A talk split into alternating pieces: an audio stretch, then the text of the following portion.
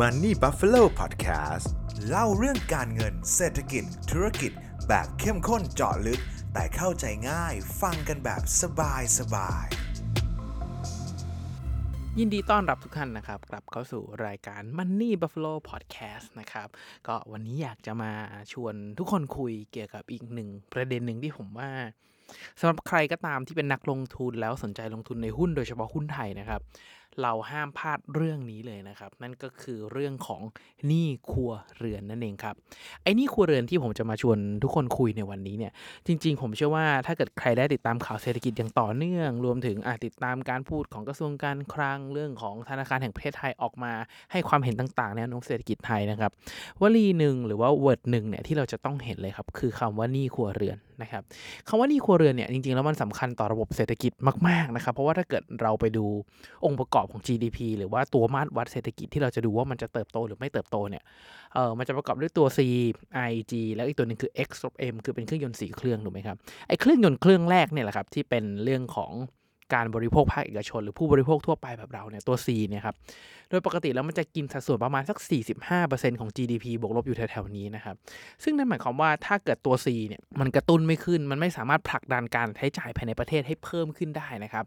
การที่จะกระตุ้นเศรษฐกิจให้เติบโตต่อไปได้เนี่ย ก็เป็นเรื่องที่ยากนะครับแล้วก็เรื่องนี้เนี่ยจริง ๆ เรื่องของหนี้ครัวเรือนเนี่ยจริง ๆ ถ้าใครเป็นนักลงทุนในหุ้นอยู่ในตลาดหลักทรัพย์ แล้วลงทุนในพวกธุรกิจที่เป็น financial นะครับไม่ว่าจะเป็นแบงก์ non bank ต่างๆเนี่ยอย่างที่ผมพูดเสมอเลยครับว่าธุรกิจหลักๆ ของธนาคารนะครับเขาคือการรับฝากเงินในต้นทุนที่ถูกนะครับและเอาเงินที่ถูกต้นทุนที่ถูกเนี่ยไปปล่อยกู้ แล้วเขากินส่วนต่างของดอกเบี้ย หรือถ้าเกิดเราอยากจะไปดูว่าเขาได้ส่วนต่างเท่าไหร่จริงๆเนี่ยก็ดูสามารถดูได้จาก NIM นะครับ แน่นอนว่าธุรกิจหลักไม่ว่าจะเป็นธุรกิจใด ๆ ก็ตามนะครับ core business ของมันเนี่ยเราต้องไปดูว่าเขาหารายได้มาอย่างไร แล้วถ้าเกิดธุรกิจเขาสามารถหารายได้ได้เพิ่มขึ้น หุ้นมันก็มีโอกาสเติบโต นะครับ ซึ่งในระยะสั้นๆ สิ่งที่เราเห็นในตลาดหุ้นนะครับ มันมักจะเป็นภาพระยะสั้นๆ ซึ่งไอ้ภาพระยะสั้นเนี่ย มันสามารถผันผวน มันสามารถราคา มันสามารถวิ่งไปได้ไกลแบบสุดลูกหูลูกตาในบางตัวอาจจะขึ้น 3 เด้ง 5 เด้งขึ้นไปนะครับ แต่พื้นฐานกิจการไม่ตาม สุดท้ายมันก็จะกลับมานะครับ ผมเองเชื่อว่าเวลาที่เราลงทุนหุ้นในระยะยาวที่ไม่ใช่เทรดเดอร์เก่งกำไรแล้วกันนะครับ ถ้าเราลงทุนหุ้นในระยะยาวๆนะครับ ตัวเลขเศรษฐกิจเหล่านี้จะสำคัญมาก มันจะส่งผลกระทบต่อ รายได้แล้วก็กำไรของกิจการ ดังนั้นถ้าเกิด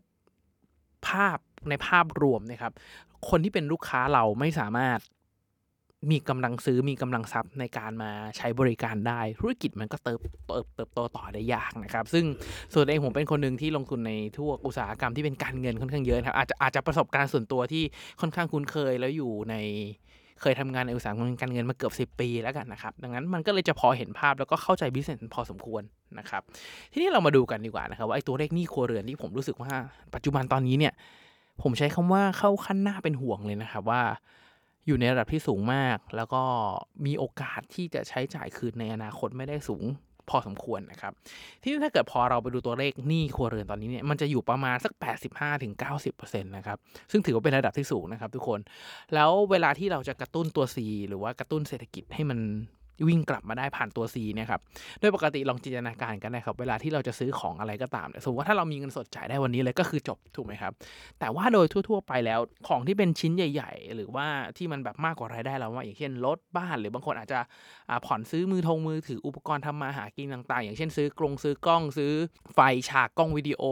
capture กง capture card ต่างๆ เข้ามาเนี่ยบางทีเราก็ใช้สินเชื่อเข้ามาด้วยถูกไหมครับไอ้พวกสินเชื่อพวกนี้แหละครับมันจะเป็นตัวกระตุ้นการใช้จ่ายได้ สมมติว่าวันนี้ผมจ่ายเงินสด 100 ผมก็จะไปกระตุ้น GDP ได้ 100 บาทถูกไหมครับแต่ถ้าเกิดผมมีการใช้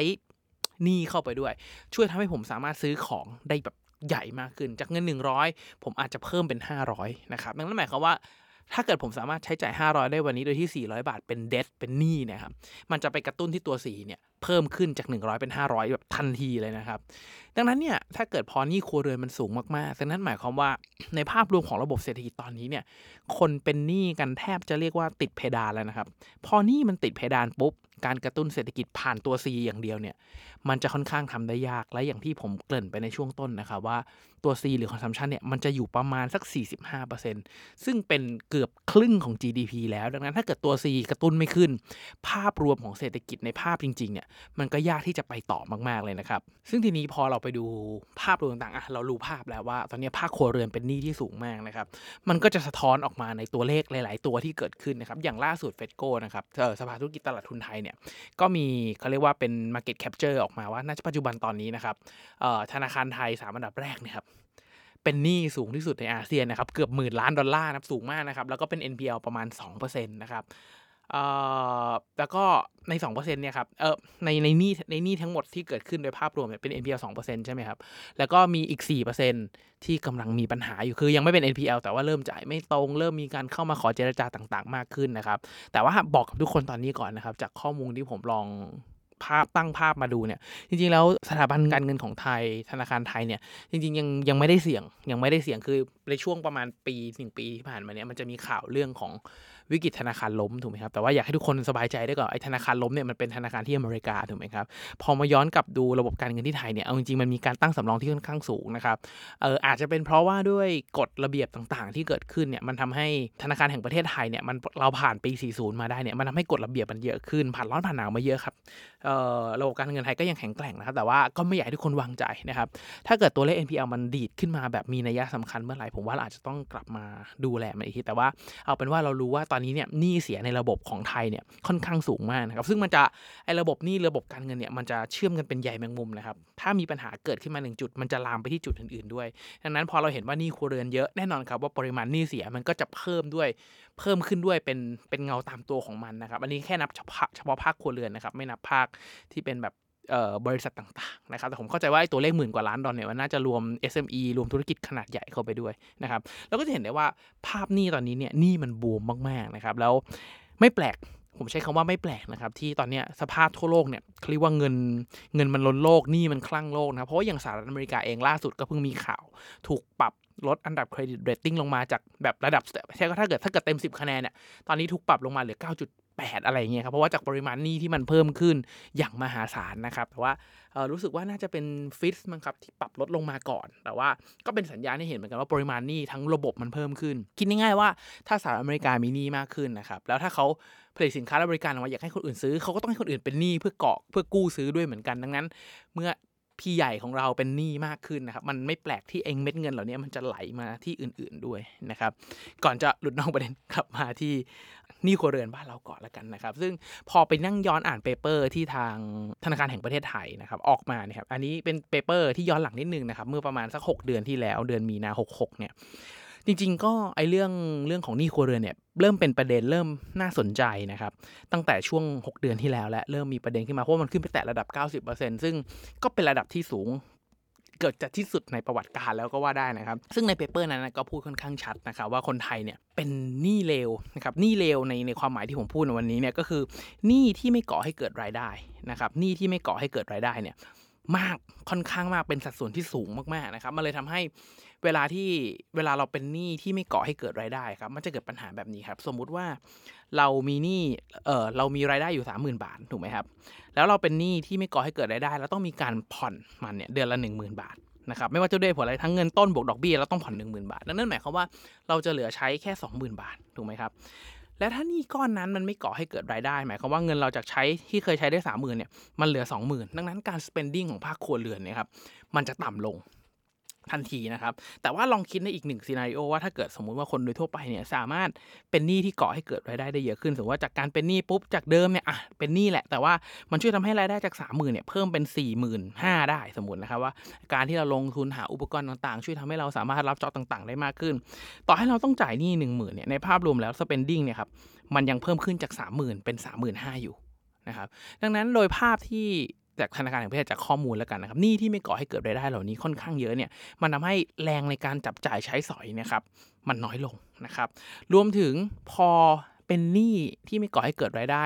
เยอะขึ้นนะครับ มันจะทำให้ความสามารถในการชำระเนี่ยน้อยลงเป็นเงาตามตัวจากตัวอย่างแรกที่ผมยกไปนะครับก็คือจากที่เรามีเงิน 30,000 บาท เราใช้จ่ายเต็มที่ได้ 30,000 จากเดิม 30,000เนี่ยครับมันลดเหลือ 20,000 ทันที นะครับแปลว่าเราต้องกินใช้จ่ายอะไรต่างๆ น้อยลงเพื่อแลกกับการเป็นหนี้ในก้อนนั้นนะครับ จากเปเปอร์ตัวนั้นเนี่ยผมค่อนข้างเห็นด้วยนะครับว่าเเหตุผลหนึ่งที่ทำให้ปัญหาเรื่องของหนี้ครัวเรือนมันเริ่มเป็นปัญหามากๆเนี่ยมันอาจจะเป็นปัญหาจากหลากหลาย อาจจะเป็นลักษณะแบบไทยๆนิดนึงนะครับจากข้อมูลที่ผมได้รับมาแล้วกันนะครับแล้วมีการติดตามเรื่องตัวเลขหนี้เรื่อยๆส่วนตัวเองผมก็เป็นวิทยากรด้วยนะครับแล้วก็มีโอกาสได้ไปนั่งคลินิก เกี่ยวกับเรื่องแก้หนี้ต่างๆเนี่ยมันจะเห็นปัญหาเดิมๆที่วนลูปซ้ำๆนะครับแล้วก็จากตัวเลขหลายๆที่เขามีการเก็บมาเนี่ยอย่างคนไทยเราเนี่ยครับเป็นหนี้เร็วมากนะครับเรียกได้ว่าเรียนจบปุ๊บแทบจะเป็นเลยนะครับแล้วก็ประเด็นคือจากตัวเลขมันค่อนข้างสูงมาประมาณ 50%เรียนจบไม่นานมักจะเป็นหนี้เลยนะครับ เพราะว่าตอนที่ลองย้อนกลับไปตอนผมเรียนเองผมยังรู้สึกเลยนะครับว่า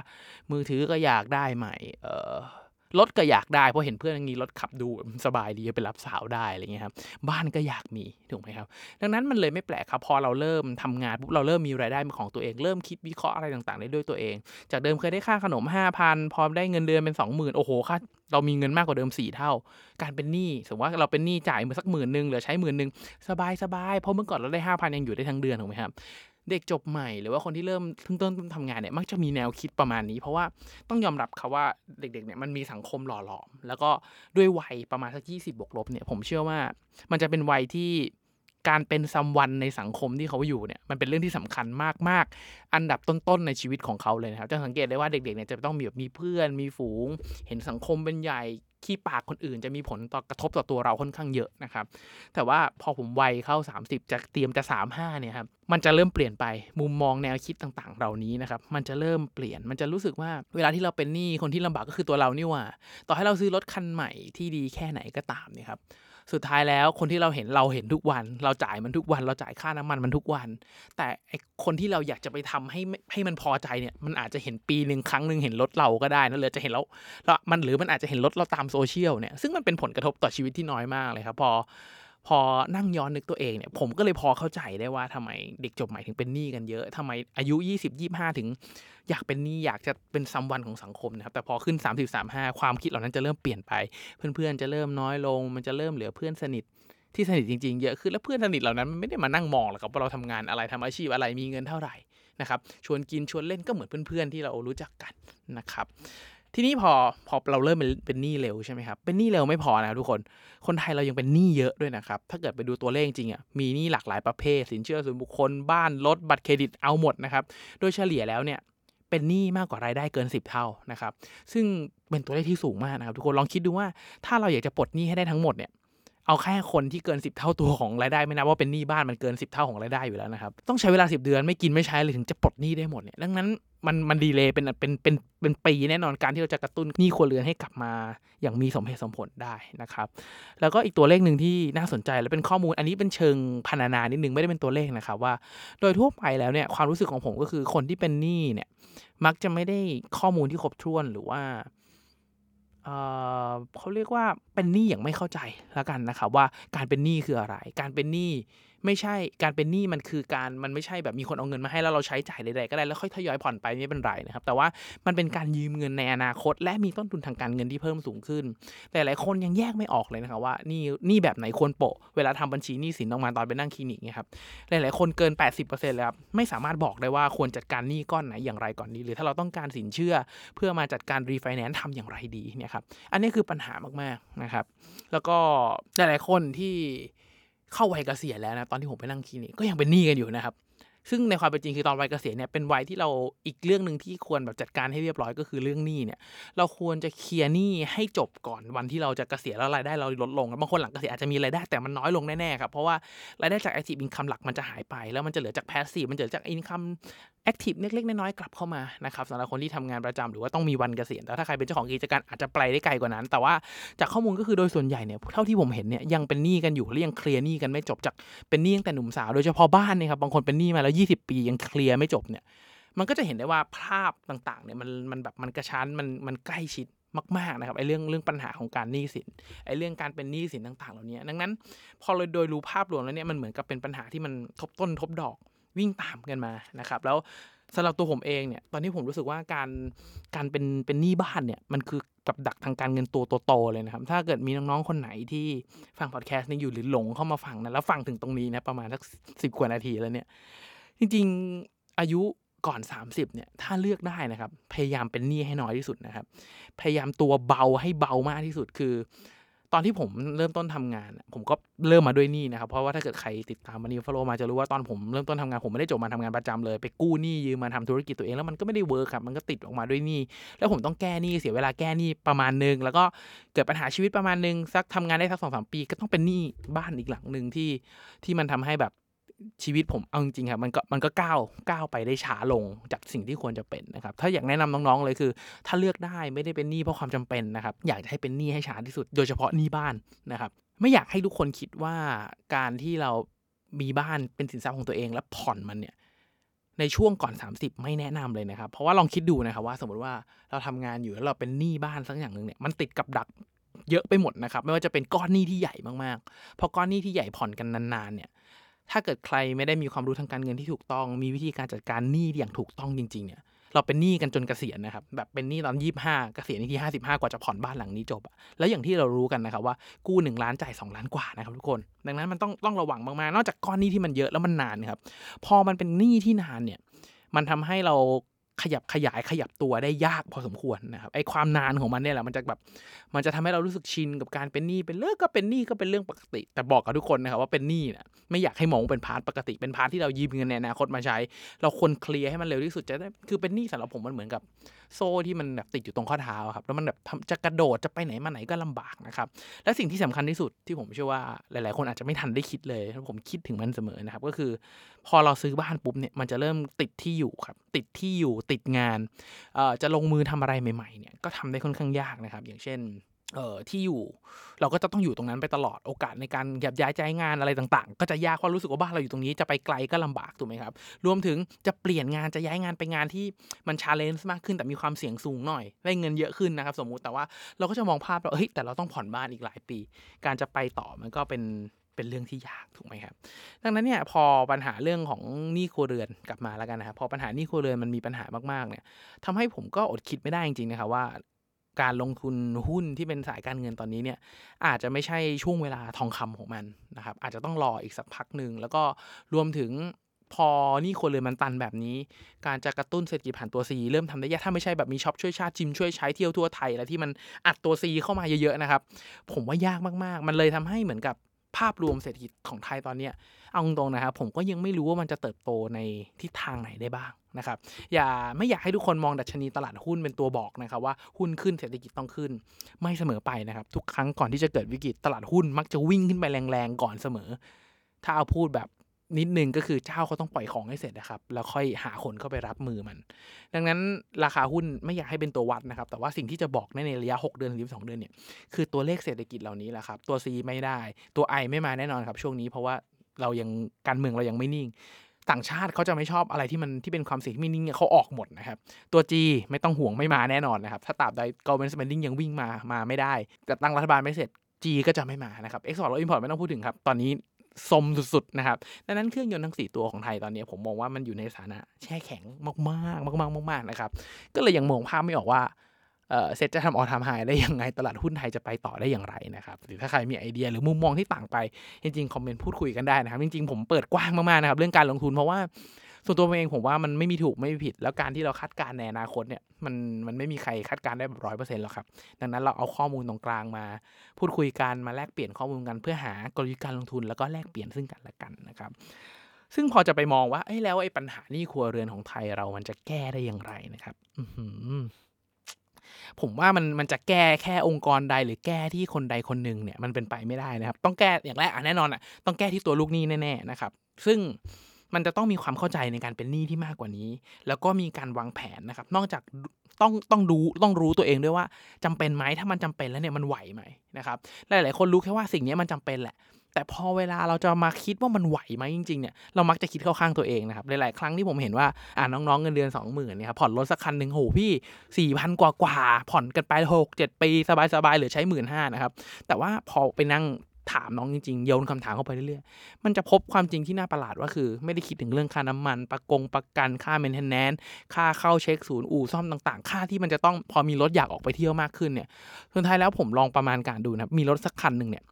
eco car คันเล็กๆเนี่ยมันมีค่าใช้จ่ายหนึ่งหมื่นบวกบวกขึ้นมาลอยเลยนะแล้วน้องลองคิดดูนะครับว่า ถ้าสมมุติว่าเรามีรายได้สองหมื่นเริ่มต้นมีเป็นหนี้แล้วหนึ่งหมื่นไอ้หนึ่งหมื่นบาทนี่แบบ ขยับขยายอะไรได้ยากมากนะครับ แล้วการวางแผนบางทีเขามองสั้นมากเขามองว่าได้รถปุ๊บดูทีชีวิตดีนะครับ แต่ว่า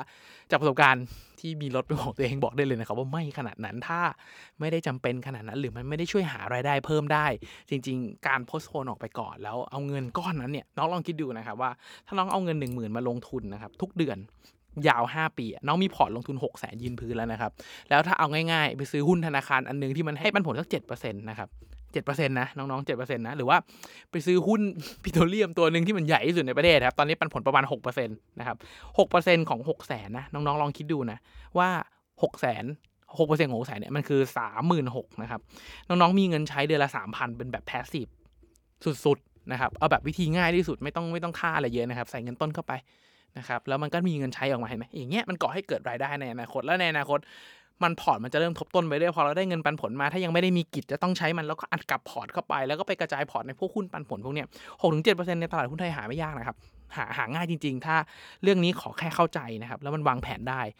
นั่นเลยเป็นเหตุผลว่าทำไมตอนช่วง 20-30 ไม่อยากให้เป็นหนี้เลย อยากให้ทบพอร์ตให้ได้เอาแบบไม่เวอร์นะครับ ให้ได้สักล้านนึงอะแต่ได้ปันผล 7%ต่อปีเนี่ยสมมตินะปีละ 70,000อะตีต่ำๆสัก 60,000 เดือนละ 5,000 บาท มีมากมีเงินเพิ่มเดือนละ 5,000 แบบ passive เนี่ย โหชีวิตชีวิตดีต่างกันเยอะมากๆนะครับน้องๆอันนี้แบบแนะนำ highly recommend เลยถ้าใครสามารถทำได้หรือถ้าใครใส่เงินต้นได้มากกว่านั้นทบพอร์ตได้มากกว่านั้น การที่เราจะเกษียณเราจะหลุดพ้นจากเรื่องของวงจรทางการเงินได้น้องจะต้องมี passive income ที่มากพอ แล้วการที่จะมี passive income น้องต้องหา active และรู้จักเก็บมาลงทุนใน passive เท่านั้นเลยนะครับไม่มีหนทางอื่นนะครับแล้วก็ถ้าจะแก้ปัญหานี้นอกจากความเข้าใจเรื่องของการเงินการรู้จักการวางแผนนะครับ มันจะต้องแก้ที่สถาบันการเงินด้วย แน่นอนครับว่าธุรกิจหลักเขาคือการปล่อยกู้ให้ได้มากที่สุดการรับฝากให้ได้มากที่สุดและหาส่วนต่างตรงนั้น ต่อให้ส่วนต่างมันคือ 5%สมมตินะครับแต่จริงๆมันไม่ถึงหรอกประมาณ3%นะครับการปล่อยหนี้พันล้านกับหมื่นล้านเนี่ยรายได้ต่างกันกำไรต่างกันนะครับดังนั้นมันก็จะมี bias มี conflict of interest ที่อยากจะปล่อยกู้เยอะๆ โดยที่ไม่ไม่ได้ไม่ได้แบบเห็นภาพเจ้าลูกหนี้มากนะเพราะว่าสุดท้ายแล้ว ถ้าอย่างเป็นหนี้ที่เป็นหลักประกันอย่างมากก็ไปรีดหลักประกันออกมานะครับเขาก็มองมองในแง่ที่ว่าเขาต้องทำยอดเขาต้องมีภาพที่ใหญ่เขาต้องลูกหนี้เขาต้องฐานเขาต้องโตนะครับถ้าเกิดใส่เรื่องจรรยาบรรณเข้าไปดูความไหวไม่ไหวเข้าไป รู้จักให้ความรู้ก่อนการเป็นหนี้เพราะว่าจริงๆการให้ความรู้จริงๆผมว่ามันเป็นวินวินนะครับว่าถ้าเกิดสามารถให้ความรู้ได้แล้วลูกหนี้เรามีความรู้มากขึ้นโอกาสเป็น NPL ก็น้อยลงพอ NPL น้อยลงกำไรของธุรกิจมันก็มากขึ้นไม่ต้องตั้งสำรองมากขึ้นนะครับแต่ว่าเรื่องนี้ทำได้ยากครับ เวลาที่คนอยากเป็นหนี้คนที่เราอยากได้ของจริงๆ โดยเฉพาะหนี้ที่ไม่ก่อให้เกิดรายได้หนี้บริโภคต่างๆเนี่ยมันมีเรื่องของอารมณ์เข้ามาเรื่องของอะไรเข้ามาค่อนข้างเยอะนะครับ แล้วก็ถ้าเกิดจะพูดในภาพรวมจริง ๆ เรื่องของพวกหน่วยงานที่เกี่ยวข้องต่าง ๆ ไม่ว่าจะเป็นเรื่องของเรามี Data อยู่แล้วนะครับ การเราเอา Data มาวิเคราะห์ก็ได้ว่านี่แบบไหนที่มันจะเหมาะสมกับผู้คนหรือว่าโอกาสในการเข้าถึงแหล่งเงินทุนเนี่ยเพราะว่าจริง ๆ แล้วปัญหาเรื่องหนี้นอกระบบของคนไทยเนี่ยจริง ๆ จากข้อมูลแล้วกันนะครับ เกินครึ่งน่าจะเกือบเกือบครึ่งนะครับ ที่เข้ามาขอรับคำปรึกษาจากทางภาครัฐหรือหน่วยงานที่เกี่ยวข้องเนี่ยมักจะมีปัญหาเรื่องหนี้นอกระบบแฝงเข้ามาด้วย เพราะเขาเข้าไม่ถึงบริการทางการเงินนะครับ ผมรู้สึกว่าถ้าเกิดอยากจะแก้ไขปัญหานี้จริง ๆ โอกาส แล้วก็การเป็นหนี้อย่างเข้าอกเข้าใจ แล้วก็รู้จักการวางแผนทั้งเรื่องของลูกหนี้เองต้องมีความรู้ทั้งเรื่องของสถาบันการเงินเองก็ถ้าพูดหยาบๆก็คือมีจรรยาบรรณรวมถึง ระบบภาพใหญ่ก็ต้องเอื้อให้เขาเข้าถึงแหล่งการเงินแหล่งเงินทุนที่ถูกต้องที่มีต้นทุนการเงินที่เหมาะสมด้วยเนี่ย มันถึงจะแก้ได้ในระยะยาวนะครับ แต่ว่าการแก้นี้มันไม่ได้แก้ได้ในเดือน 2 เดือน 3 เดือนแน่นอนครับมันเป็นหลักปี ดังนั้นผมก็ไม่แน่ใจว่าในแง่ของคนที่กำหนดนโยบายต่างๆ การมองภาพระยะยาวเนี่ย มันเป็นเรื่องที่ยากเหมือนกันนะครับว่า สมมติว่าได้จะตั้งรัฐบาลขึ้นมาจะแก้หนี้ขึ้นมาเศรษฐกิจตกไป 4 ปีในช่วงที่เขาเป็นรัฐบาลเนี่ยตอนเลือกตั้งหน้าข้างหน้าใหม่นี่ยากแน่ๆนะครับซึ่งโดยทั่วไปแล้วแนวโน้มการใช้จ่ายของทางภาครัฐหรือการสนับสนุนเนี่ยมันก็จะกระตุ้นมากกว่า เป็นแนวกระตุ้นให้เกิดการใช้จ่ายแล้วให้เศรษฐกิจมันโตจะได้ไปเคมสมัยหน้าได้นะครับไม่ว่าจะเป็นใครผมว่าหลุดพ้นเรื่องนี้ไม่ไม่พ้นนะครับเพราะว่าถ้าปากท้องไม่ดี ไม่ว่าจะแก้ปัญหาเรื่องอื่นดีแค่ไหนสุดท้ายแล้วคนก็จะด่าอยู่ดีนะครับมันก็มันก็จะเป็นคอน FLICT เป็นเป็นสิ่งที่มัน แก้พร้อมกัน 2 เรื่องไม่ได้ แต่ผมรู้สึกว่าเรื่องนี้จะต้องแก้จริงๆนะฮะไม่งั้นมันก็กระตุ้นเศรษฐกิจไม่ขึ้น แล้วก็เป็นหนี้กันแบบไม่รู้จบอย่างเงี้ยครับแล้วก็สุดท้ายแล้วปัญหาเศรษฐกิจทั่วโลกวิกฤตทั่วโลกนะครับสุดท้ายมันก็จะเกิดจากหนี้เนี่ยแหละครับ ไม่หนี้ในวงการไหนก็หนี้วงการหนึ่งนะโดยส่วนใหญ่จะเริ่มจากอสังหาเอ่อไม่หนี้ภาคครัวเรือนหนี้ภาคบริโภคหนี้ธนาคารต่างๆเนี่ยส่วนใหญ่แล้ววิกฤตเกิดจากหนี้ทั้งนั้นนะครับดังนั้นอยู่ที่ว่าหนี้ตัวไหนมันจะแตกเป็นฟองสบู่แล้วเป็นจุดเริ่มต้นก่อนแล้ว อย่างที่ผมบอกว่าระบบการเงินมันเชื่อมกันเป็นใหญ่แมงมุมนะครับเกิดปัญหาหนึ่งตัว มันก็จะลามไปในทุกๆ sector ทุกๆแบบเลย ลองคิดดูว่าถ้าเกิดหนี้ครัวเรือนมีปัญหาฟองสบู่แตกโป๊ะ ตัว C ซื้อไม่ได้ ใช้จ่ายไม่ได้ โดนแช่แข็งเลยนะครับ แล้วมันเป็นครึ่งหนึ่งของ GDP แล้วลองคิดดูนะครับว่าคนในประเทศไทยอะสมมติว่าฟอสบู่แตกไม่มีเงินซื้อของพวกบริษัทต่างๆ เขาจะเอาผลิตของมาขายใครเหรอครับ ต่างชาติจะเข้ามาลงทุนในประเทศที่มีปัญหาเรื่องนี้เหรอครับ แล้วรัฐบาลจะกระตุ้นเศรษฐกิจให้ใช้จ่ายแค่ไหนก็ตามสุดท้ายแล้วคนได้เงินไปอัดฉีดลงไปเขาก็ไม่มีปัญญาออกไว้ใช้จ่ายอยู่ดี ดังนั้น ผมเลยรู้สึกว่านี่นี่ครัวเรือนเนี่ยครับเป็นตัวที่แบบตัวแบบจุดเป็นจุดตายเลยนะครับ ว่าเราจะแก้ปัญหาเรื่องนี้ได้อย่างไร แต่ว่าต้องบอกก่อนนะครับว่าเรื่องนี้ครัวเรือนเนี่ยไม่ได้เป็นแค่ที่ไทยนะครับ ทั้งอาเซียน หรือว่าจริงๆ ใช้คำว่าทั้งโลกก็ไม่ผิดว่าตอนนี้กำลังเป็นปัญหาหนี้ท่วมกันอยู่นะครับ สุดท้ายแล้วจะเป็นอย่างไร รอตลาดเฉลย รอวิกฤตเฉลยแล้วกันนะครับ ว่าจะเกิดอะไรขึ้น จะถูกจะผิดว่ากันอีกทีนะครับ หรือว่าถ้าใครมีไอเดียและการลงทุนมีมุมมองที่ต่างออกไปจริงๆ คอมเมนต์พูดคุยกันได้นะครับ อย่างที่ผมบอกผมเปิดกว้างเรื่องนี้เสมอ เพราะว่าทุกข้อมูลที่ได้มาอ่านเสร็จก็เอามาวิเคราะห์พิจารณา แล้วก็ปรับพอร์ตการลงทุนกันไป แต่ถ้าอ่านแล้วรู้สึกว่าไม่ตรงจริตฟังแล้วรู้สึกว่าไม่ใช่รู้สึกว่า มันไม่ได้มีข้อมูลมันไม่ได้มีมูลมีแต่ความรู้สึกต่างๆ ก็แค่ลบมันทิ้งไป แล้วก็ ปรับพอร์ตตามที่เราเข้าใจตามที่เราคุ้นเคยนะครับกำไรแปลว่าเรามาถูกทาง ขาดทุนแปลว่าเรามาผิดทาง เราจะได้รู้ว่าในอนาคต ถ้าเกิดปัญหาแบบนี้อีก เราจะได้แก้ปัญหาอย่างไรนะครับนักลงทุนไม่มีใครรู้ล่วงหน้าร้อยเปอร์เซ็นต์หรอกครับสุดท้ายแล้วก็คือการคาดการณ์นะครับจะคาดการณ์ต่างกันอย่างไรก็ขึ้นอยู่กับข้อมูลปัจจุบันนั่นเองนะครับสุดท้ายนะครับถ้าใครมองว่าพอดแคสต์นี้เป็นประโยชน์นะครับอยากจะรบกวนทุกท่านจริงๆครับให้กดไลค์กดแชร์กด subscribe ในทุกๆช่องทางที่ทุกท่านรับฟังนะครับเพื่อเป็นกำลังใจให้กับตัวผม เป็นกำลังใจให้กับทีมงานมันนี่บัฟฟโลนะครับเพื่อตั้งใจผลิตชิ้นงานดีๆต่อไปนั่นเองนะครับยังไงก็ขอให้ทุกท่านโชคดีกับการลงทุนนะครับ